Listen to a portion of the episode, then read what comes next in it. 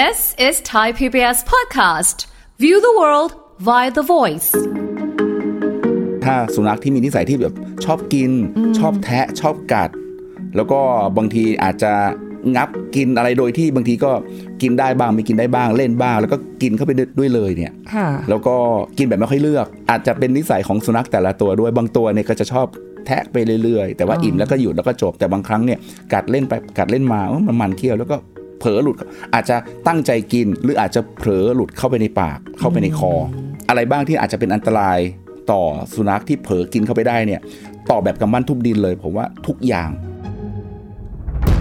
ฟังทุกเรื่องสุขภาพ อัปเดตททุกโรคภัย ฟังรายการโรงหมอ กับดิฉัน สุรีพรวงศิตพรค่ะ This is Thai PBS podcast. สวัสดีค่ะ คุณผู้ฟังคะขอต้อนรับเข้าสู่รายการโรงหมอทางไทย PBS Podcast ค่ะวันนี้พบกันเช่นเคยนะคะ ติดตามเรื่องราวสาระกันได้ วันนี้เราจะคุยกันถึงเรื่องของอันตรายจากความตะกละของสัตว์เลี้ยง เรื่องนี้ เอ๊ะ มันถึงขนาดไหนถึงต้องใช้คำนี้กันเลยทีเดียวนะคะเดี๋ยวคุยกับผู้ช่วยศาสตราจารย์นายสัตวแพทย์ดรเทเลดิตรุ่งเรืองกิจไกรฝ่ายประชาสัมพันธ์และส่งเสริมภาพลักษณ์องค์กร คณะสัตวแพทยศาสตร์จุฬาลงกรณ์มหาวิทยาลัยค่ะ สวัสดีค่ะอาจารย์โอมค่ะ สวัสดีครับคุณสุริพรครับ สวัสดีครับค่ะคุณผู้ฟังทุกท่านด้วยครับ อาจารย์คะเอ่อพาร์ทนี้ที่เราจะคุยกันเนี่ยแอบคุยกับอาจารย์ก่อนเข้ารายการเหมือนกันว่า เอ๊ะคำว่าตะกละเนี่ย มันมันถึงเขามันต้องขนาดไหนถึงคะใช้ว่าเอ๊ะเป็นตะกละหรือว่ากินเยอะ กินแล้วมากหรือเอ๊ะมันเป็นยังไงความหมายที่ใกล้เคียงกันมากนะกินมากกินจุกินเยอะอ่าฮะหรือตะกระเอ๊ะแต่อาจจะอาจจะถ้าเกิดการกินมากนี่คือการกินแบบเรียบร้อย แต่กินเยอะ กินเยอะได้ไหมแต่ว่าตะกระนี่คือกินไม่เลือก อาจจะมีแสบมีมีแถมความความความกินแบบไม่เรียบร้อยเข้าไปด้วย หรือว่า กินอะไรที่ไม่ควรกินด้วยหรือเปล่ากินแบบเลยไม่เลือกไม่สนใจเออเลทุยกอย่างอะไรแบบนี้ถึงทั้งที่ไม่ใช่ของของของที่เขาควรจะกินด้วยไหมอะไรแบบนี้นะคะ แต่ว่ามันก็น่าคิดเหมือนกันนะอาจารย์คำว่าตะกละเนี่ย เราไม่ค่อยได้ยินคำนี้มานานมากแล้วค่ะอาจารย์เนอะส่วนใหญ่เราจะใช้คำว่ากินเยอะเฮ้ยกินเยอะไปเปล่าเนี่ยอะไรอย่างเงี้ยเราบอกตัวเองว่าเรากินเยอะ ใช่ไหมคะเราไม่เคยบอกว่าตัวเองเราแต่ตะตะกละเหมือนคำนี้หายหายไปนานเพอมาอาจารย์ บอกว่า เอ้ย อันนี้ไหมเรื่องนี้แบบ เออ น่าสนใจกับคำคำนี้ขึ้นมา เอะแล้วมันจะต้องขนาดไหนคะอาจารย์ถึงแบบ อือหือมันอันตรายอะความที่เขาต้องไปกินอะไรขนาดเนี้ยอะอาจจะต้องมองแบบนี้ไหมครับว่าว่าอ่ากรณีของสุนัขเอาสุนัขเนี่ยเป็นตัวอย่างที่เห็นได้ค่อนข้างชัดคือค่ะถ้าสุนัขที่มีนิสัยที่แบบชอบกิน ชอบแทะชอบกัด แล้วก็บางทีอาจจะ งับกินอะไรโดยที่บางทีก็กินได้บ้างไม่กินได้บ้างเล่นบ้าง แล้วก็กินเข้าไปด้วยเลยเนี่ยค่ะแล้วก็กินแบบไม่ค่อยเลือกเขาไม่หิวใช่ไหมคะเขาหรือยังไง คืออาจจะอาจจะเป็นนิสัยของสุนัขแต่ละตัวด้วยบางตัวเนี่ยก็จะชอบแทะไปเรื่อยๆ แต่ว่าอ๋ออิ่อิ่มแล้วก็หยุดแล้วก็จบแต่บางครั้งเนี่ยกัดเล่นไปกัดเล่นมาเอ้ามันมันเคี้ยวแล้วก็เผลอหลุด อาจจะตั้งใจกิน หรืออาจจะเผลอหลุดเข้าไปในปากเข้าไปในคอ เป็นไม่ได้ว่าอะไรบางอย่างอาจจะมีกลิ่นให้ชวนรู้สึกว่า เฮ้ยนี่มันของกินนี่นาอืมก็เลยกินกินแล้วแต่มันไม่ใช่ ที่ผ่านที่ผ่านได้ไหมมาอาจจะเคยเห็นว่า โอ้หมาบางตัวที่เคยมีข่าวว่า กินตุ๊กตาเป็ดเข้าไปแบบ30 40ตัวตุ๊กตาเป็ดที่ลอยน้ำอยู่ในห้องปี๊น้ำปี๊บๆอะนะาของเล่นครับใช่ไหมคะเพราะว่าเป็นหมาตัวใหญ่ด้วย แล้วก็ เอ่อในในลักษณะแบบนั้นเนี่ย อาจจะสนุกด้วย ตะกะด้วย ผสมกันอาจจะกัดเล่นแล้วก็มีเสียงก็สนุกว่าโอเค เล่นไปเล่นมาเอากลืมีนเลยหลายตัว เผลอไม่ไม่แน่ใจว่าจะเผลอเข้าคอไปหรือด้วยความที่เอ้ยมันมีกลิ่นหอมๆเหมือนกันนะก็สนุกก็เคี้ยวได้งับได้กัดได้แล้วอร่อยดีตลกดีเหมือนกันคิดสุดท้ายแล้วตัวนั้นก็คงต้องผ่าก็ก็ก็ต้องผ่าตัดเอออยากเพื่อจะเอาออก เขาน่าจะพูดได้เนาะอยากจะถามมึงเนี่ยตอนนั้นคิดอะไรอยู่ คิดอะไรอยู่นะตอนนั้นเออทำไมถึงกลืนน้องเป็ดปิ๊บปิ๊บๆลงไปได้ขนาดนั้น คือถ้าเป็นตัวเดียวก็จะไม่แปลกใจเออแต่เนี่ยเป็นสิบแสดงว่ามีอะไรอ้าวแสดงว่าเจ้าของน้องเอาซื้อมาเพิ่มเรื่อยคือเขาเป็นตัวเล็กๆนะฮะแล้วเวลาเลี้ยงเวลาที่เอามาใส่ในในบ่อในอ๋ออ่างแล้วก็จะเป็นในอ่างเป็นน้ำกระจุกหลาย ๆ ตัวเลยค่ะซึ่งก็เลยมองว่า เอ๊ะๆคิดว่าเป็นของกินเนาะเป็นเพราะว่าเขาเล่นแล้วก็ พอเข้าไปแล้วเอ้ยมันก็แปลกๆกลิ่นหอมๆเพราะสุนัขเนี่ยส่วนใหญ่จะกินกินอะไรเนี่ยตามกลิ่นค่ะซึ่งอาจจะมีกลิ่นหอม สนุกด้วยเล่นด้วย เข้าไปก็ไม่แปลกอะไรเลยแต่ที่ไหนได้สนุกเจ้าของกลับมาถึงบ้าน โอ้โหหายไปไหนหมด เป็ดบินหนีไปหมดแล้ว โดนงาบไปหมดแล้วฮะคล้ายๆเนี่ยอันนี้เป็นอันตรายมากๆอย่างหนึ่งเลยแหละอ๋ออย่างนี้ก็ต้องมาถามอาจารย์แล้วว่าว่ามีอะไรบ้างที่แบบเป็นอันตรายถ้าเกิดเขา เผลอที่จะกินหรือกลืนลงไปอย่างเมื่อกี้นี่เป็นของเล่นเล็ก ๆ ใช่ไหมครัคะบแล้วมีไอตัวปิ๊บปิ๊บเสียงไอ้นั่นน่ะไอหลอดเล็กๆอะใช่ใช่ถ้าเกิดว่าที่ตรงก้น ใช่ตรงถ้าเล่นล่จนมันพังแล้วจะเห็นไอตัว อันนี้มันไม่น่าให้เล่นนะ ความรู้สึกอันนี้ความรู้สึกส่วนตัวนะฮะจริง ๆ ไม่ควรปะหรือคือว่าถามเลยผมว่าต้องมองที่ขนาดมากกว่า ถ้าขนาดเขาเล็ก ๆ เนี่ยอันนั้นอันอันตราย เพราะว่าถ้าเป็นชิ้นใหญ่ ๆ เป็นก้อนใหญ่ๆใหญ่กว่า ที่เขาจะสามารถกลืนเข้าไปได้ไอ้ตรงนี้มันโอเคเลย เพราะยังไงแล้วเวลากัดสุนัขแมวอาจจะชอบด้วยพอกัดไปแล้วมีเสียงปี๊บปี๊บปี๊บปุ๊บก็จะมีการเหวียง คือสไตล์สัญชาตญาณของการเป็นผู้ล่าของเขาพอกัดแล้วมีเสียงร้องมีอะไรเขาก็จะแบบสนุก แล้วพอมีกัดแล้วก็คาบแล้วก็สะบัดไปแล้วก็เหวียง แล้วก็วิ่งไปงับมาใหม่อะไรลักษณะแบบนี้ แต่ถ้าเป็นขนาดเล็ก ๆ แล้วเผลอเข้าคอได้เนี่ยอันตรายอ๋อเมื่อกี้อย่างที่คุณสุริพรถามบอกว่าอะไรบ้างที่อาจจะเป็นอันตรายต่อสุนัขที่เผลอกินเข้าไปได้เนี่ยตอบแบบกำปั้นทุบดินเลย ผมว่าทุกอย่างฮะอะไรก็ตามที่ต้องบอกตอนแรกจะบอกว่า อะไรก็ตามที่ไม่ใช่อาหาร ก็ก็สามารถทำให้เกิดอันตรายได้หมด ตอบแบบนั้นไม่ได้ต้องบอกว่าอะไรก็ตามถึงแม้ว่าจะเป็นอาหารที่เผลอกลืนเข้าไปในร่างในในคอได้มีอันตรายทุกอย่างเลย ถึงแม้จะเป็นอาหารใช่แล้ว ตัวอย่างของอาหารที่กินแล้วที่ที่บอกว่าเกิดอันตรายได้เนี่ย เนื่องจากว่าอะ ลองนึกถึงภาพบ้านหนึ่งที่มีสุนัขหลาย ๆ ตัว แล้วสุนัขหลาย ๆ ตัวก็จะมีความต้องการความเป็นโดดเด่น ฉันต้องเป็นที่หนึ่งอืมอ่านะแล้วเวลาให้อาหารให้เป็นเนื้อสัตว์โอ้มีมีสเต็กแหมเห็นไหมให้ดูหรูขึ้นอีกเขินด้วยให้อ่าสเต็กหนึ่งชิ้นใหญ่อือหือๆหนึ่งตัวได้กินชิ้นใหญ่ ๆ แบบชิ้นเบลอเลย หมาตัวที่หนึ่งงับไว้ตัวที่สองสามสี่ห้าก็จะเข้ามาแย่งกันเพราะฉันต้องการจะเป็นที่หนึ่งพอตัวนั้นฆ่าไปกลัวตัวอื่นจะแย่ง กลืนเผลอกลืนเข้าไปเลย แล้วไปติดที่หลอดอาหารอ้าวนี่แหละถึงได้บอกว่า ถึงแม้ว่าจะเป็นอาหาร แต่ถ้าเป็นอาหารที่มีลักษณะของชิ้นใหญ่ๆ ก็มีโอกาสที่ทำให้เกิดการติดเอ่อเผลอกลืนแล้วก็ติดเอ่อขวางอยู่ที่ทางเดินอาหารได้นะครับ นอกจากนั้นนอกจากเนื้อสัตว์เนี่ยนอกจากเนื้อสัตว์ชิ้นใหญ่ๆแล้ว กระดูกโอ้โหหลาย ๆ ตัวกระดูกนึกนึกถึงเล้งอ่าอ่า กระดูกกระดูกสันหลังหมูที่เอามาต้มอุ้ยแทะมันเนื้เลยค่ะคนก็ชอบสุนัขก็ชอบแทะเนี่ยมันตรงนั้นน่ะมันจะมีความคมของกระดูกสันหลัง มีความแหลมอ๋อถ้าเผลอถ้าเป็นชิ้นใหญ่ ๆ มากๆเนี่ยมันมันเข้าไปในปากแล้วกลืนเข้าไปไม่ได้ อันนั้นก็จะไม่ค่อยห่วงเท่าไหร่ แต่ถ้าเป็นชิ้นที่เล็กลงมาแล้วมีมีโอกาสที่จะกลืนเข้าไปได้ ตัวสันแหลมๆของกระดูกก็มีโอกาสที่จะบาดทางเดินอาหาร บาดหลอดอาหารค่ะ แล้วก็เกิดถ้าเกิดอุดตันก็ก็มีปัญหาอย่างแล้ว แล้วถ้าเผลอเข้าเข้าไปได้ถึงกระเพาะอาหาร ก็มีโอกาสที่จะทำให้เวลาที่กระเพาะอาหารบีบตัวก็ทำให้เกิดเกิดการการบาดเจ็บของกระเพาะอาหารกล้ามเนื้อกระเพาะอาหารในนั้นได้ เออ ลืมสังเกตตรงจุดนี้ไปบางทีฮะเพราะเห็นเป็นกระดูก แล้วก็น้องหมาของเราก็ชอบแทะอยู่แล้วไงอ่าใช่ไหมคะครับบางทีอาจจะแบบเอ้ยมันคงไม่มีอะไรหรอกปรากฏว่าเสี้ยวชิ้นเล็ก ๆ บางทีที่เขากัดแล้วมันแตกอะ่ะใช่ จากครับชิ้นใหญ่ๆอะมันเข้าไปครับหลอดคืออาหารถ้าหลอดลมได้ ถ้าแตกแล้วไม่คมไม่เท่าไหร่ครับอ่าฮะบางครั้งอย่างเช่น นึกถึงกระดูกซี่โครงซี่โครงที่เป็นชิ้นพอดีคำโอ้โห ตรงนั้นนะแทะแทะแทะไปปุ๊บเผลอกลืนเข้าไปเลย คือถ้าเข้าไปแล้วไม่อุดตันไม่เป็นไร ไม่ไม่ค่อยน่าห่วงเท่าไหร่ค่ะกระดูกไก่ที่มีปกติแล้วลักษณะของไก่เนี่ย ไก่ต้องสัตว์ปีกต้องบิน เพราะฉะนั้นน้ำหนักตัวมากจะบินไม่ขึ้น ดังนั้น เขาก็พยายามปรับสภาพของร่างกายกระดูกของเขาเนี่ยกระดูกของไก่เนี่ยจะเป็นกระดูกที่พรุน แต่ขอบกระดูกจะแข็งแล้วก็หนาพอเวลาแตกปุ๊บเนี่ยความหนาความแข็งของกระดูกที่ขอบ มันจะไม่เกิดความคม กระดูกไก่น่องไก่เนี่ยเวลาแตกมาขอบจะแหลมเปรี้ยวเลยครับ แล้วเวลาเขากลืนเข้าไปก็มีโอกาสที่จะตำทางเดินอาหารได้ โอ้นะนี่คือจุดที่เราต้องระวังแล้วนะคะ คุณผู้ฟังเพราะว่าบางที เห็นเป็นชิ้นๆอย่างนั้น ใช่ครับก็เขากำลังแทะมันๆเลยค่ะฮะโอ้โหแต่แล้แล้ววถ้าเกิดพวกฮะพวกแหลมๆนี้เข้าไปอย่างเงี้ยอาจารย์มันไปเกี่ยวไปอะไรเงี้ย มันจะมีอาการอะไรบ่งบอกออกมาเนี่ยว่าเขาไปกิน แล้วมันไปบาดโดน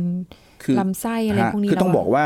เอ่อการติดการติดของของทางเดินอาหารของเขาเนี่ย คือถ้ากระดูกกระดูกชิ้นหนึ่งอะสมมติมองถึงกระดูกชิ้นหนึ่งการติด อุดตันทางเดินอาหารเนี่ยมันเริ่มตั้งแต่ถ้าติดในช่องปาก ติดตรงเพดานปากด้านบนที่ขวางเป็นนึกถึงกระดูกชิ้นหนึ่งที่ที่ขวางอยู่ตรงเอ่อฟันด้านซ้ายกับด้านขวา แล้วไปไม่ได้ไอ้นั่นนี่คือการติดอุดตันอันหนึ่งอืมทีนี้ถ้าเกิดกลืนลงไปได้ ติดอยู่ที่หลอดอาหาร หลอดอาหารตรงบริเวณคอตรงต่างๆเหล่าเนี้ยอันนี้ก็เป็นอีกอีกลักษณะหนึ่งที่มีโอกาสเกิดได้ นอกจากนั้นถ้าเกิดผ่านทางเดินอาหารเข้าไปแล้ว เข้าไปที่กระเพาะอาหาร ก็มีโอกาสทำให้เกิดการการปัญหาที่กระเพาะอาหารได้อีกเหมือนเช่นเดียวกัน หรือถ้าผ่านกระเพาะอาหารเข้าไปได้แล้ว ติดอยู่ที่ลำไส้ ก็เกิดปัญหาได้อีกค่ะเพราะฉะนั้นอาจจะต้องมองเป็นเป็นจุดๆว่าเอ่อปัญหาที่เกิดจากการอุดตันการติด ขวางของอาหารในท่อทางเดินอาหารในในสุนัขเนี่ยมันเจอที่บริเวณไหน ถ้าเป็นในช่องปากเนี่ยติดตรงตรงเพดานปากทางด้านบนไอ้อย่างนั้นน่ะก็อาจจะไม่ไม่ค่อยยากเท่าไหร่ ถ้าสุนัขไม่ดุก็ดึงออกมาได้เลย หรือถ้าสุนัขดุก็อาจจะต้องมีการให้ยาซึม ให้ยากล่อมประสาท เพื่อที่จะลดความเครียด ลดความเจ็บปวด แล้วก็ลดลดความก้าวร้าวลง เพื่อที่จะ ดึงออกมา ไอ้ตรงนั้นก็จะง่ายหน่อยค่ะแต่ถ้าเกิดติดเข้าไปในทางเดินอาหารส่วนอื่น อย่างเช่นที่หลอดอาหาร หลอดอาหารก็อยู่ตามตรงบริเวณลำคอ แล้วก็ในช่องอกเนี่ย ตรงเนี้ยถ้าเกิดว่าติดแล้วมันมีความแหลม แล้วมันมีการทะลุมันก็ทำให้เกิดปัญหาอื่นๆตามมาอีกได้ เยอะเลยโอ้โหโอ้ตรงนี้เรื่องยาว หลายอย่างเหมือนกันเนาะว่าซึ่งบางทีอาการเราบอกไม่ได้ติตงหนคือถ้าเห็นแต่ตรงคอตรงในปากเนี่ยเขาจะพยายามเอามือเอาขาหน้าตะกุย เอาขาหลังตะกุยตรงบริเวณคอกับกับกับปากค่ะ ไอ้นั้นเราพอสังเกตได้ แต่ถ้าเกิดว่ามันติดเข้าไปผ่านเข้าไปในช่องทางเดินอาหารในกระเพาะในลำไส้แล้วบางทีมันตอบไม่ได้ อาการเขาก็จะวันแรกๆอาจจะไม่รู้สึกอะไร แต่พอค่ะถ้ามันเริ่มมีปัญหาขึ้นมาปุ๊บก็จะเริ่มมีการซึม มีอาการแสงอาการปวดช่องท้อง มีอาการเกร็งอะไรต่างๆ เหล่านั้น อาการจะเหมือนกับโรคอื่นๆ ทั่วๆไป ซึมเบื่ออาหารไม่ค่อยกิไม่ค่อยกินอาหารแล้วก็เอาแต่นอน อะไรลักษณะแบบนี้ ซึ่งสังเกตได้ยากทีเดียว โอ้โหอะ ระวังดีกว่า ระวังดีกว่าใช่เมื่อกี้ที่บอกว่าไม่รู้จะว่าไงนอกจากเรื่องกระดูกเรื่องอะไรต่างๆ แล้วเนี่ย ผมว่าปัญหาที่เจอได้ค่อนข้างบ่อย แล้วก็เพิ่งจะเจอมาไม่นานมันเองคือ เม็ดทุเรียน เมล็ดผลไม้ เม็ดทุเรียนเม็ดมะม่วงค่ะ อันนี้เจอกับมันขชิ้องนญาติญาติกันนี่เลยแหละเหรอหมาพันธุ์พุดเดิลครับ เจ้าของให้กินทุเรียน ก็เริ่มจะเอาเม็ดมาเลยเขาแทะให้เลียๆตามตามตามเนื้อของของเม็ดทุเรียนนะค่ะเขากินโอ้อร่อยอร่อย ผลไม้ที่มีความหวานมีความหอมเนี่ยโอ้โหเขาชอบมาก แต่แต่ว่าไม่ค่อยได้กินเยอะนะครับ ไม่ค่อยดีเออพอกินเสร็จแล้วเนี่ยทิ้งเม็ดที่ถังขยะ แล้วด้วยความที่ถังขยะไม่ได้สูงมากค่ะแล้วตรงนี้แหละอาจจะใช้คำว่าความตะกะได้ ก็ทางท่านที่กินแล้วนะ แต่สมมติว่าอายุเยอะแล้วกินแล้วอิ่มแล้ว แต่ก็จะมีความงงหรือเปล่าก็ไม่ทราบก็ไป ได้กลิ่นนะด้วยความที่ความเขาจมูกดีก็ไปกลิ่นยั่วตะยวนกุยในถังขยะ แล้วก็เห็นเม็ดทุเรียน ซึ่งมีเนื้อติดติดๆอยู่ แล้วก็กลืนเข้าไป โดยที่เจ้าของก็ไม่ทราบ เจ้าของก็ไม่เห็นอาการว่าเอ๊ะทำไมสุนัขอาเจียน สุนัขถ่ายเป็นน้ำน้ำๆเหลวๆมีเลือดเลือดๆอะไรต่างๆ ผ่านไปตั้งหลายวัน พอไปค่ะทำไปตรวจถึงได้เจอว่า มีของอะไรแปลกๆที่ติดอยู่ที่ลำไส้ สุดท้ายก็ต้องผ่าตัด แล้วก็เอาออกมาได้ว่ารู้มาว่าอันนั้นคือ ทุเรียนเม็ดเม็ดทุเรียน ก็เลยย้อนกลับไปได้เออว่าว่าหลังจากนั้นประมาณอาทิตย์ที่แล้ว ได้ลักษณะได้ให้กินลักษณะของเม็ดทุเรียนไปโอ้โหกินทุเรียนแล้วก็เผลอกินเม็ดทุเรียนเข้าไป ก็ทำให้เกิดการอุดตันที่ลำไส้อะอันนี้ใช้คำว่าอาจจะใช้คำว่าตะกระอันนี้เหมาะได้เนอะอันนี้ได้นะเออได้ได้เขาอาจจะได้กลิ่นมันยังยั่วยวน แล้วมันใช่ในครับความความทรงจำของเขาอะคือ อันเนี้ยมันอร่อยฮะฮะแล้วมันแบบมัน อยากกินอีกอะแล้วจะบอกว่าสุนัขเป็นเป็นสัตว์ที่มีประสาทสัมผัสในการรับกลิ่นได้ดีมาก ถึงแม้จะเอาใส่ในถังขยะไปแล้ว แต่ก็จะตามหาจนเจอนี่คือเสน่ห์ต้องบอกเสน่ห์ไหมเนี่ยความสามารถพิเศษของเขาแต่แต่เราก็ตามหากันจนเจอเข้าเพลงกันเลยทีเดียว แต่ก็มีอะไรอีกอะไรหลาย ๆ อย่างที่นอกเหนือจากของกินได้หรืออะไรได้มันก็มีใช่ไหมครัคะบที่แบบว่า เออ ต้องระวัง เคยเจอเบ็ดตกปลาเฮ้อเอ๊ะทำไมหมาไปกินเบ็ดไป แทะหรือกินเบ็ดตกปลาหมาไม่ได้กินเบ็ดหมาไม่ได้อยากกินเบ็ดแต่ว่าตัวเหยื่อหรืออาหารที่เกี่ยวกับเบ็ดค่ะตกปลานั่นแหละ เป็นสิ่งที่ล่อใจที่ทำให้เขาคิดว่าเป็นขนม แล้วก็ไปงับเข้าแล้วก็อ้าวติดอยู่ตามริมฝีปากโอ้ยแต่ติดริมตามริมฝีปากยังไม่น่ากลัวเท่ากลืนเข้าไปไงครับเนี่ยนี่ก็เป็นอีกอันหนึ่งที่เจออเบ็ดตกปลาเนาะอันนี้จะบอกว่าสุนัขตะกะได้ไหมได้เนอะ ก็กินในส่วนที่ควรกินเถอะ ก็ไม่รู้จะอะไรว่ายังไง ก้อนหินก้อนปูนซีเมนต์ก็มีเหรอคะอาจารย์ ใช่ครับใช่ด้วยความที่ลองลองนึกนึกถึงภาพของโกลเด้นที่เป็นที่ใส่ชอบแทะชอบงับ งับไปงับมากัดเล่นๆไปแตกไปแล้วก็กลืนเข้าไป ติดเข้าไปในช่องเอ่อกลืนเผลอกลืนเข้าไปในในในท้องอ๋อก็เจอได้หลาย ๆ อย่างฮะใช่ครับ ที่แปลก ๆ ก็มี ส่วนที่เจอบ่อย ๆ อีกอันหนึ่งคือถุงพลาสติก อ่าอันนี้เอ๊ะพอจะอนุมานได้ สุนัขกินถุงพลาสติกเล่นๆเหรอ ไม่ใช่ อาจจะเกิดจากการที่นึกนึกถึงนึกถึงลูกเอ่อหมูหมูย่างหมูทอดที่ใส่ถุงค่ะพลาสติกมา แล้วก็จะมีกลิ่นติดอยู่ใช่แล้วเขาไปใช่โอ้โหพอดีกินชิ้นหนึ่งแล้วมันอร่อยมันหอมก็ไปแทะ แล้วก็เผลอกินเข้าไปกัดแล้วก็กินเข้าไป หรือบางครั้งด้วยความตะกระใช้คำว่าตะกระแล้วกัน กินทั้งทั้งที่มีถุงพลาสติกติดอยู่ค่ะ เพราะกลัวคนอื่นแย่ง อันนี้ก็ก็ก็ก็ก็เจอได้ นอกจากนั้นไม้เสียบลูกชิ้น ไม้เสียบหมูย่างแหลมๆบางคนนี่ส่งไปให้ทั้งไม้เลยเดี๋ยวเขาคงฉลาดเขาคงไปดึงออก แต่บางทีด้วยความด้วยความที่ไม่รู้ของเขาด้วยความตะกะของเขาด้วยอะไรหลายๆอย่างปนกันก็อาจจะกินเข้าไปทั้งไม้ด้วยความที่กลัวคนอื่นจะแย่งอืมคือถ้าเกิดเห็นเห็นว่ามันหายไปเลยเนี่ยโอเคเราเรารีบแก้ไขได้ทันไงค่ะแต่ว่าบางทีเราไม่รู้ อาจจะมีแค่ส่วนปลายด้านหนึ่ง กัดแล้วแทะออกไปแล้วก็มีแค่ปลายแหลมแหลมมุมหนึ่งเข้าไป ซึ่งเราก็ไม่ทราบได้เลยอืมจากจากใช่ภายนอก นอกจากเห็นว่าเอ๊ะไม้มันหายไปไหนค่ะแล้วก็ต้องไปตามต่อว่าเออ มันหายไปจริง ๆ มันน่าจะไปอยู่ในท้องหรือเปล่าอะไรเงี้ย ไม้หายไปไหนตามหาไม้ต่อนะคะ เอาแล้วทีนี้เราจะรู้ได้ไงว่าเขากินสิ่งแปลกปลอมแบบพวกนี้เข้าไปแล้วเมื่อกี้ถามไปแล้วว่า มันมีอาการยังไงฮะฮะคืออาจารย์ก็บอกว่ามันก็แล้วแต่ว่า เออ มันไปอยู่ตรงไหน ใช่คมันรับจะมีแล้วเขาก็จะแสดงอาการความที่แบบใช่เออมีอะไรอยู่แต่คือเขาพูดไม่ได้ใช่อย่างที่บอกว่าถ้าถ้าติดอยู่ตามในช่องปากเขาจะพยายามตะกุย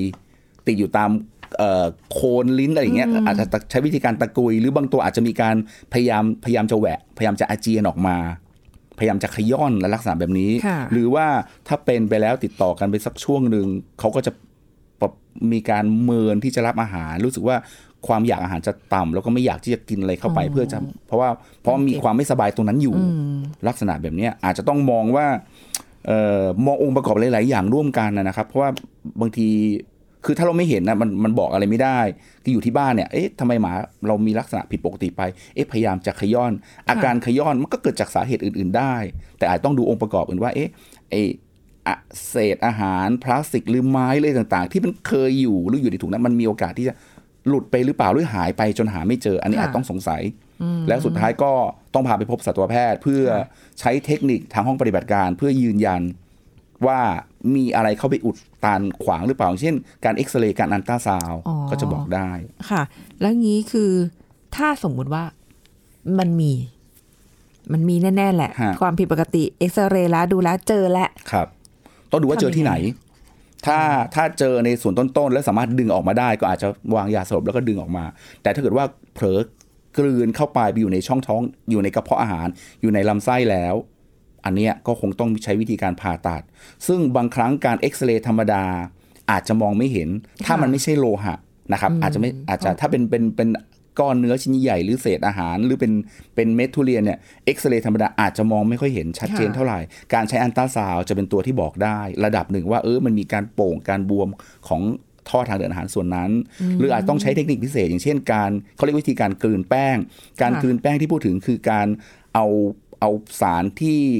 ที่ที่พึบทึบแสงเรืองแสงต่างๆเนี่ยผสมไปในในน้ำหวานเรื่องต่างๆแล้วก็ป้อนให้เขากิน พอเขากินไปเนี่ยภาพเอ็กซเรย์ทั่วๆไป ถ้ายังไม่ได้กินไม่ได้กลืนสารสารเหล่านี้ไปเนี่ยเวลาเอ็กซเรย์ไปมันจะมองเห็นได้ไม่ค่อยชัด เห็นแค่เป็นเงาเงาเงาเป็นท่อหรือว่าเห็นเป็นแก๊สที่เป็นสีดำๆแต่ลักษณะแบบนี้แล้วเนี่ยเราจะเห็นว่าตัวสารเรืองแสงเหล่าเนี้มันไปตามท่อถึงตรงตำแหน่งไหนค่ะแล้วถ้าเกิดว่ามันอาจต้องดูตามระยะเวลาด้วยว่าทิ้งระยะเวลาไป 5 นาที 10 นาที 20 นาทีชั่วโมงหนึ่งว่าอาหารมันผ่านไปในถึงไหนได้บ้าง แล้วเอ็กซเรย์ดู พอดูแล้วเนี่ย ถ้าเกิดมันมีการอุดตันที่ทางเดินอาหารส่วนนั้น เราจะเห็นว่าตัวสารเหล่าเนี้ยมันจะกองอยู่ทางด้านหน้า มันผ่านต่อไปไม่ได้ เราก็จะพอบอกได้แล้วตรงตำแหน่งนั้นแหละเป็นตำแหน่งที่มีการอุดตันนะครับ หรือถ้ามันมีการทะลุลำไส้แล้วออกมานอกทะลุของลำไส้สารทึบแสงเหล่านั้นก็มีโอกาสที่จะเอ่อ กระจายออกมาแล้วก็อยู่ในช่องท้อง ซึ่งเราก็จะพอบอกได้อีกอืมนะครับแล้วก็ต้ต้อองงใช้ต้องใช้การตรวจทางห้องปฏิบัติการปฏิบัติการช่วย ต้องต้องเหมือนกับว่า คือด้วยความที่เขาสามารถที่จะกลืนกินอะไรเข้าไปก็ได้ครับใช่ซึ่งไม่ได้เจาะจงว่าอ่าถ้าเป็นโลหะเอ็กซเรย์มาแล้วก็เจอจบอ่าไม่มันต้องมีอีกหลายหลายออย่างย่างเลยแต่ต้องคือเหมือนกับว่า ต้องพยายามที่จะเข้าไปให้หาสาเหตุให้ได้ว่า เธอกินอะไรเข้าไป ใช่ครับ ใช่คือคือ เอ่ออย่างที่บอกว่าทุกอย่างมีโอกาสเข้าไปอุดตันได้หมดเลยนะครับ สิ่งที่ที่เราจะต้องต้องทราบคือคุณหมอเนี่ยเขาต้องพิจารณาจากประวัติ ถามประวัติจากเจ้าของเจ้าของต้องต้องต้องช่วยแล้วว่าเล่าให้เห็นว่าให้เอามาประกอบกันนะว่าที่ผ่านมาเนี่ยมียังไงบ้าง มีการเอ่อ ของอะไรบางอย่างหายไปที่เคยวางไว้หายไป หรือว่าเห็นเขากินอะไรต่างๆ ไป อะไรลักษณะลักษณะของตรงเนี้ยประวัติเนี่ยสำคัญ อันที่สองคือหมอต้องมาตรวจร่างกาย หมอต้องมาดูในช่องปากเลยว่าเป็นยังไงบ้าง ดูคลำตรงที่คอส่วนต้นว่ามีอะไรปัญหาหรือเปล่า อาจจะต้องมีการตรวจคลำทางช่องท้อง หรือดูองค์ประกอบอื่น ๆ ร่วมด้วยนะครับนอกจากนั้นอย่างที่บอกว่าวิธีวิธีทางรังสีวิทยา โดยการใช้เอ็กซเรย์กับอัลตราซาวก็จะเป็นการที่ช่วยยืนยัน ความผิดปกติที่เกิดขึ้นได้ค่อนข้างดีนะครับอืมโอ้โหอย่าไปกินอะไรกันเยอะแยะนะลูกเอ้ยคนนี้อร่อยดีไงประมาณอร่อยด้วยแล้วสนุกด้วยเผลอด้วย กลิ่นมันก็ยั่วยวนด้วยยิ่งถ้าเกิดแบบความอย่างหมูปิ้งเนี้ยฮะชอบแล้วก็รู้สึกว่า อยากกินอีก สิ่งที่สำคัญคือเจ้าของเนี่ยแหละ คนที่เราเนี่ยแหละที่จะเป็นคนที่เอาอาหารให้เขาต้องป้องกันดีๆ ต้องมองว่าเขาเป็นเด็กคนหนึ่งที่ไม่รู้เรื่องค่ะนะครับเอ่อ การให้ไม้ให้ลูกชิ้นให้มาหมูย่างทั้งไม้เป็นลักษณะที่ไม่ถูกค่ะดึงออกแยกให้ดีเลย แล้วก็เอาแต่ตัวที่เราต้องการจะให้เขากินให้เขากิน ชิ้นก็ต้องดูว่าขนาดไม่ใหญ่เกินไป ไม่ใช่ว่าเอาเป็นชิ้นใหญ่ๆปุ๊บ แล้วตัวอื่นจะแย่งด้วยเขาเผลอกลืนเข้าไปเลยอืมนะครับใช่ใช่นอกจากนอกจากให้อาหารเข้าไปแล้วเนี่ยเอ่อพวกภาชนะต่างๆ ถุงพลาสติกที่ห่อไม้เสียบลูกชิ้นที่ห่อ กำจัดทิ้งแบบที่ต้องระมัดระวังว่าไม่ให้เขาไปคุยได้ ถังขยะต้องมีฝาปิดให้ดี อะไรลักษณะแบบนี้จะเป็นสิ่งที่จำเป็นมากเลยอืมเหมือนกับที่เอ่อมีอยู่สามตัวที่บ้านเนี่ยนานๆทีกลับทีหนึ่งก็จะใช้วิธีไปซื้อหมูปิ้งมาแล้วก็อ่าดึงออกจากไม้นะอ่าครัคะบแล้วก็มาฉีกเป็นชิ้นอันๆนั้นดีฮะดีเพื่อแบ่งปัน ตัวใหญ่มันก็จะพยายามที่จะ ฉันจะกิน ตัวเล็กอ่อนแอหน่อยก็ยากเหมือนเหมื่อนที่อาจารย์เล่าให้ฟังเมื่อกี้นี่เลยค่ะแล้วแล้วถ้าตัวเล็กฆ่าปุ๊บตัวใหญ่มาแย่งจะมาแย่งปุ๊บรีบคืนเลย ใช่ใช่ไม่ต้องเคี้ยวเลยอื้อหือนะแต่อย่างนี้ถ้าอย่างนั้นเอางี้ได้ไหมคะอาจารย์ เราจะมีวิธีป้องกันยังไง ไม่ให้พวกเขาเนี่ย ไปพยายามที่จะกินสิ่งของเหล่านี้ที่มันไม่สมควรที่จะกิน หรือเกิดความที่แบบ อันนี้ไม่น่าอยู่ในพาตะกละแล้วละเดี๋ยวอ่าไม่สมควรจะกินแล้วกันอะคือคืออย่างอย่างที่บอกนะครับว่าเอ่อมันอยู่ที่นิสัยของสุนัขด้วยอยู่ที่พฤติกรรมของเขา คือถ้าบางคนจะบอกว่าเขาต้องฝึกเขาให้เขากิน ให้เขาเลือกกินอาหารหรือว่าฝึกให้เขากินอาหารตามที่เราให้ แต่อย่างเงี้ยมันมันมันอาจจะไม่ใช่การตอบโจทย์ที่ถูกที่ที่ที่ดีที่สุดแต่ว่าตามทฤษฎีควรจะเป็นแบบนั้น แต่ในทางปฏิบัติอาจจะยาก แต่สิ่งที่สำคัญคือเจ้าของเนี่ยแหละฮะที่เป็นคนป้องกันการเอาอาหารให้เขากินอย่างที่บอกไปแล้วว่า ถ้ามันมีเข็มกลัด มีไม้กลัด มีไม้เสียบ หรือว่ามีถุงพลาสติก เราต้องแยกเอาแต่ตัว คือคือแยกแยกตัวตัวพวกภาชนะเหล่านั้นที่จะเกิดอันตรายออกเขา แล้วก็อย่างที่คุณสุริพรบอกแล้วว่า หมูย่างหนึ่งชิ้นเนี่ยดึงออกมาแล้วก็ทำให้เป็นชิ้นเล็ก ๆ ที่เขาพอกินได้เป็นคำๆอันนั้นเป็นลักษณะที่ถูกต้อง อันนี้ต้องชื่นชมเลยว่าต้องทำแบบนั้นถูกต้องแล้วอ่าค่ะอีกอันหนึ่งคือการเก็บ ภาชนะที่จะเกิดอันตรายอะภาชนะห่อพลาถุงพลาสติกไม้เสียบลูกชิ้น แยกทิ้งอย่างอย่างปลอดภัยค่ะถังขยะต้องมีการปิดแบบมิดชิดที่ไม่ใช่สามารถว่าเขาไปไปชะโงกแล้วก็ไปแทะหรือทำให้มันล้มแล้วก็ไปแกะแกะได้อันนั้นอันนั้นเป็นสิ่งสำคัญเลย นอกจากนั้นนอกจากสิ่งที่ไม่ใช่อาหาร ภาชนะหรือสิ่งของต่างๆ ที่วางระเกะระกะอยู่ที่บ้านอาจต้องวางให้ไกล ต้องบอกว่าถ้าเป็นเด็กก็ให้ไกลพ้นจากมือเด็ก แต่ถ้าเป็นสุนัขก็ให้พ้นจากปากสุนัขลักษณะแบบนั้นนะครับ เพราะว่ามีงั้นเขาจะไปแทะเล่นกัดเล่นแล้วก็กลืนเข้าไปได้ การจัดบ้านเป็นสิ่งที่สำคัญอีกอันหนึ่งนะครับเพราะว่ามันไม่ได้ปัญหาการอุดตันทางเดินอาหารของเขาหรือว่าการกินอะไรเข้าไปเนี่ยมันไม่ได้เกิดจากอาหารอย่างเดียว มันมีอะไรอื่นๆเยอะไปหมด ไม่ว่าจะเป็นของมีคมอะไรต่างๆนะครับจัดบ้านให้ดี แยกให้เขาห่างจากตัวสุนัข อาหารที่ให้ก็ต้องมีการเลือกอาหารแล้วก็กำจัด สิ่งที่อันตรายออกจากตัวเขาโดยที่ที่เก็บให้เรียบร้อยอะนะครับ ไม่ให้ค่ะไม่ให้เขาสามารถไปตะกุยได้ เพราะฉะนั้นเท่าที่ฟังอาจารย์พูดมาเนี่ยคือการป้องกันครับ ดีที่สุดดีกว่าจะมานั่งแก้ ใช่ครับ เพราะว่ามันเป็นไปถึงขั้นต้องโหวางยาสลบผ่าตัดเอาของสิ่งแปลกปลอมออกมา จากใช่ความครับที่เขาแบบ พยายามอยากจะกินเนี่ยของเหล่านี้ ใช่ครับ แล้วมันผ่าเรื่องตัดใหญ่ไปแล้วก็ไม่ใช่แค่วันเดียว ก็ต้องไประยะเวลาอีกเป็นหลับเป็นสัปดาห์ แล้วก็ต้องการดูแลอีกยุ่งยุ่งยาก อย่างที่บอกว่าป้องกันอย่างอย่างที่คุณสุริพรบอกจะเป็นอะไรที่ดีที่สุดฮะโอ้โหคือก็ไม่ได้อยากให้เขาเจ็บปวดหรือว่าต้องไปแบบ อยู่ๆก็ไปหาสัตวแพทย์นะ อยากให้สัตวแพทย์ว่างงานบ้างเออแต่ก็บางทีความการเลี้ยงของแต่ละคนก็ไม่เหมือนกันอีกแหละใช่ครับบางคนอาจจะ เออฉันก็ดูแลในระดับหนึ่งแล้วแหละนะคะ ก็คือพยายามที่จะป้องกันบางคนก็อู้ใส่ใจอย่างอย่างเป็นพิเศษเลย แต่บางคนก็ เอาก็ฉันก็เลี้ยงอย่างเงี้ยก็ตามมีตามเกิดมันก็ไม่เห็นมันเป็นไรเลย เราไม่รู้หรอกว่าเขากินอะไรไปแล้ว แต่เขาอาจจะไม่ได้แสดงอะไรให้เราเห็น แต่เขาอาจจะทุกข์ทรมานอยู่ใช่ครับในตัวของเขาก็ได้ต้องดูแลดูแลสังเกตอาการด้วยนะครับค่ะหลังจากป้องกันแล้วก็คอยหมั่นสังเกตอาการ เพราะว่าเขาก็เป็นเพื่อนเราคนหนึ่งที่ อยู่ในบ้านนะอืมใช่นะคะ ก็ดูแลกันไปค่ะ ครับผมนะคะ ขอบคุณอาจารย์โอมค่ะยินดีครับ สวัสดีค่ะ สวัสดีครับ หมดเวลาแล้วค่ะคุณผู้ฟังพบกันใหม่ครั้งหน้ากับรายการโรงหมอทางไทย PBS Podcast นะคะ วันนี้ลาไปก่อนขอบคุณที่ติดตามรับฟังค่ะ สวัสดีค่ะ This is Thai PBS Podcast. นับตั้งแต่เกิดการปฏิสนธิทำไมเราจึงต้องให้ความสำคัญกับโภชนาการ 1,000 วันแรกของชีวิตตั้งแต่อยู่ในครรภ์ผู้ช่วยศาสตราจารย์ดรเอกราชบำรุงพืช จากมหาวิทยาลัยธุรกิจบัณฑิต มาเล่าให้ฟังครับ จริงๆแล้วเนี่ยอาจารย์จะบอกเลยว่ามันมี ทฤษฎีหนึ่งเขาเรียกมหัศจรรย์พันวันแรกโอ้โหพันวันแรกในที่นี้คือตั้งแต่วันที่เราเนี่ยปฏิสนธิอยู่ในท้องแม่อ๋อเหรอ ไม่ใช่คลอดออกมาถูต้งครับใช่ไหมคะอ่าตั้งแต่ตรงนั้นเริ่มลยนับตั้งแต่วันแรกที่ตั้งครรภ์เลย แล้วก็อืมยาวมาเลยจนอยู่ในครรภ์9เดือนใช่ไหมครับค่ะอะแล้วโภชนาการตั้งแต่อยู่ในครรภ์เนี่ยสำคัญเลยเขามีทฤษฎีหนึ่งครับคุณลีเขาเรียกว่า Barker Hypothesis หรือทฤษฎีของ Professor เดวิดบาร์เกอร์ซึ่งได้โนเบลไพรส์เลยนะครับ เพราะว่าเขาพ้นพบว่าภาวะโภชนาการในหญิงตั้งครรภ์ตั้งแต่ตั้งครรภ์เลยนะครับค่ะถ้ามีภาวะโภชนาการไม่ดี ได้รับสารอาหาร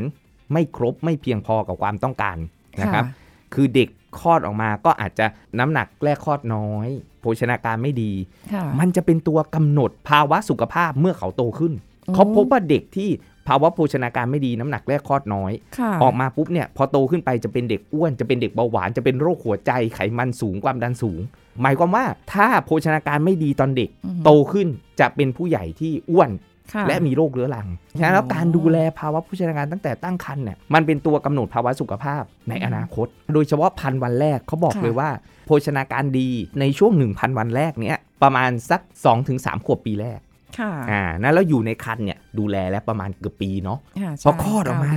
0ถึง 12 เดือนก็คือ 1 ขวบเราเรียกทารก ก็ยิ่งมีความสำคัญเลยอืมนะครับอ่าออกมาลืมตาดูโลกภาวะโภชนาการต่างๆ สารอาหารต่างค่ะๆมีความสำคัญต่อการเจริญเติบโต พัฒนาการทางด้านของร่างกายและสติปัญญาค่ะนะครับสมองสมองทั้งหลายแหล่อืม นะครับมาแล้วเนี่ยการได้รับสารอาหารต่างๆ ตั้งแต่อยู่ในครรภ์แล้วก็ผ่านทางรกคือขึ้นอยู่กับคุณแม่กิน แล้วเขาถึงบอกว่า you are what your mom eat สิ่งที่แม่คุณกิน พอคลอดออกมาปุ๊บ คุณกินได้แล้ว ทีนี้คุณกินอะไรล่ะ นมแม่ This is Thai PBS Podcast. ติดตามรายการทางเว็บไซต์และแอปพลิเคชันของไทย PBS Podcast Spotify SoundCloud Google Podcast Apple Podcast และ YouTube Channel Thai PBS Podcast Thai PBS podcast. View the world via the voice.